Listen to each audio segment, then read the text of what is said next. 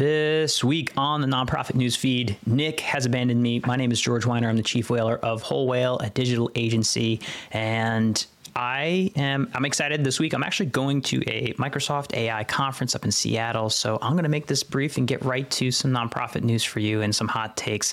I'm showing you our main story, which was GoFundMe's charitable chasm, and basically, in a nutshell, they found that essentially in this New York Times article analyzing the uh, thousand plus dwellings near Boulder in the 2021 Marshall Fire that got destroyed. Essentially, on GoFundMe, they analyzed it and they realized that basically those with household incomes over $150,000 received 28% more, 28% more money on average than those with incomes below $75,000. And the reason for that shouldn't maybe come as a surprise. Logically, if you are wealthy, you have more wealthy friends. And so if you are relying on the network effect for the distribution of disaster funds, you end up with inherent inequity. And, you know, here it is as if you need that explained in a in a figure here, but this is the analysis done in that uh, study. You see this amount raised distribution, uh, long tail here, the average where they're saying around $23,000 raised, and then you get the, the distribution of, of income against that.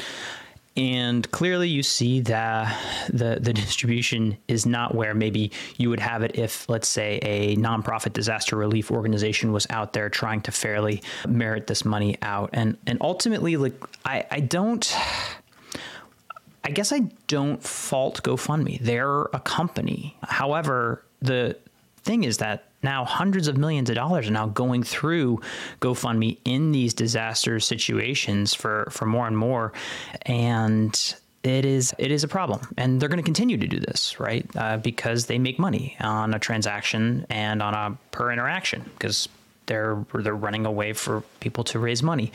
I don't have an easy answer here other than it is a trend that we have talked about in the past that crowd crowdsourcing and crowd activity is good for certain things, but in terms of the distribution of certainly disaster and nonprofit aid, I don't think it is the most equitable and the data data show us that.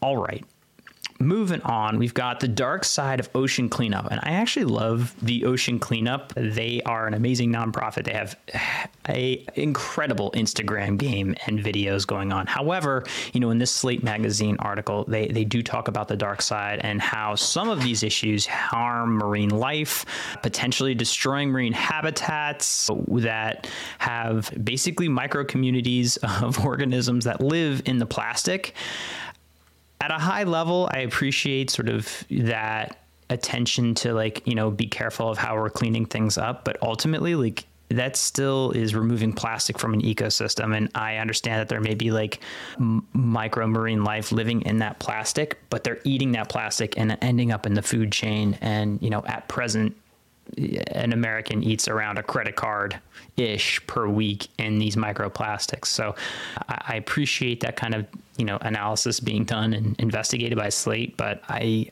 I still am pro removing plastic from the ocean and not letting microorganisms have at it. This is a funny one. Why is the radio so full of Christian rock? Thank this nonprofit, the Educational Media Foundation, EMF. The, they frankly have made it uh, their mission to draw people closer to Christ and operate with over 500 members, team members, and, and they have a nationwide network of radio station. And they know play mostly white male artists focused on optimism, uplifting music.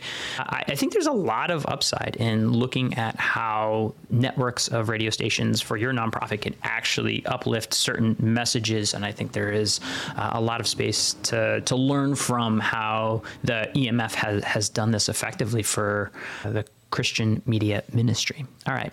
Borrowers, hey, over 793,000 borrowers are getting student loan forgiveness. Thanks, thanks, Biden.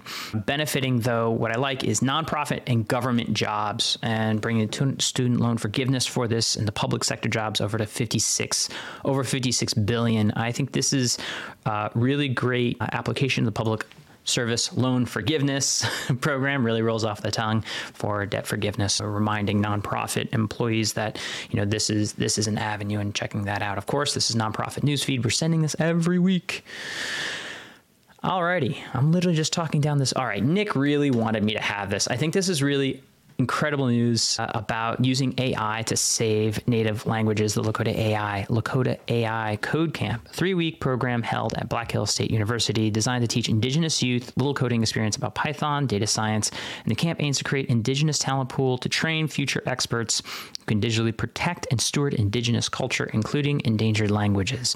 And this is an interesting application of uh, AI. Yes, continue in.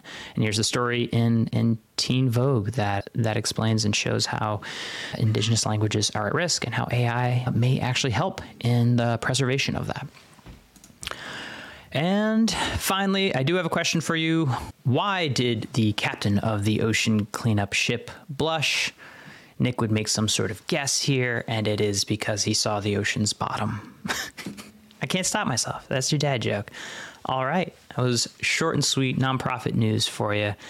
Again, you can get that free weekly email at nonprofitnewsfeed.com. And if you're watching this on YouTube, like and subscribe because that's what people say. We're super close to 10,000 though. So, you know, a little extra like will will would make my day. Appreciate that.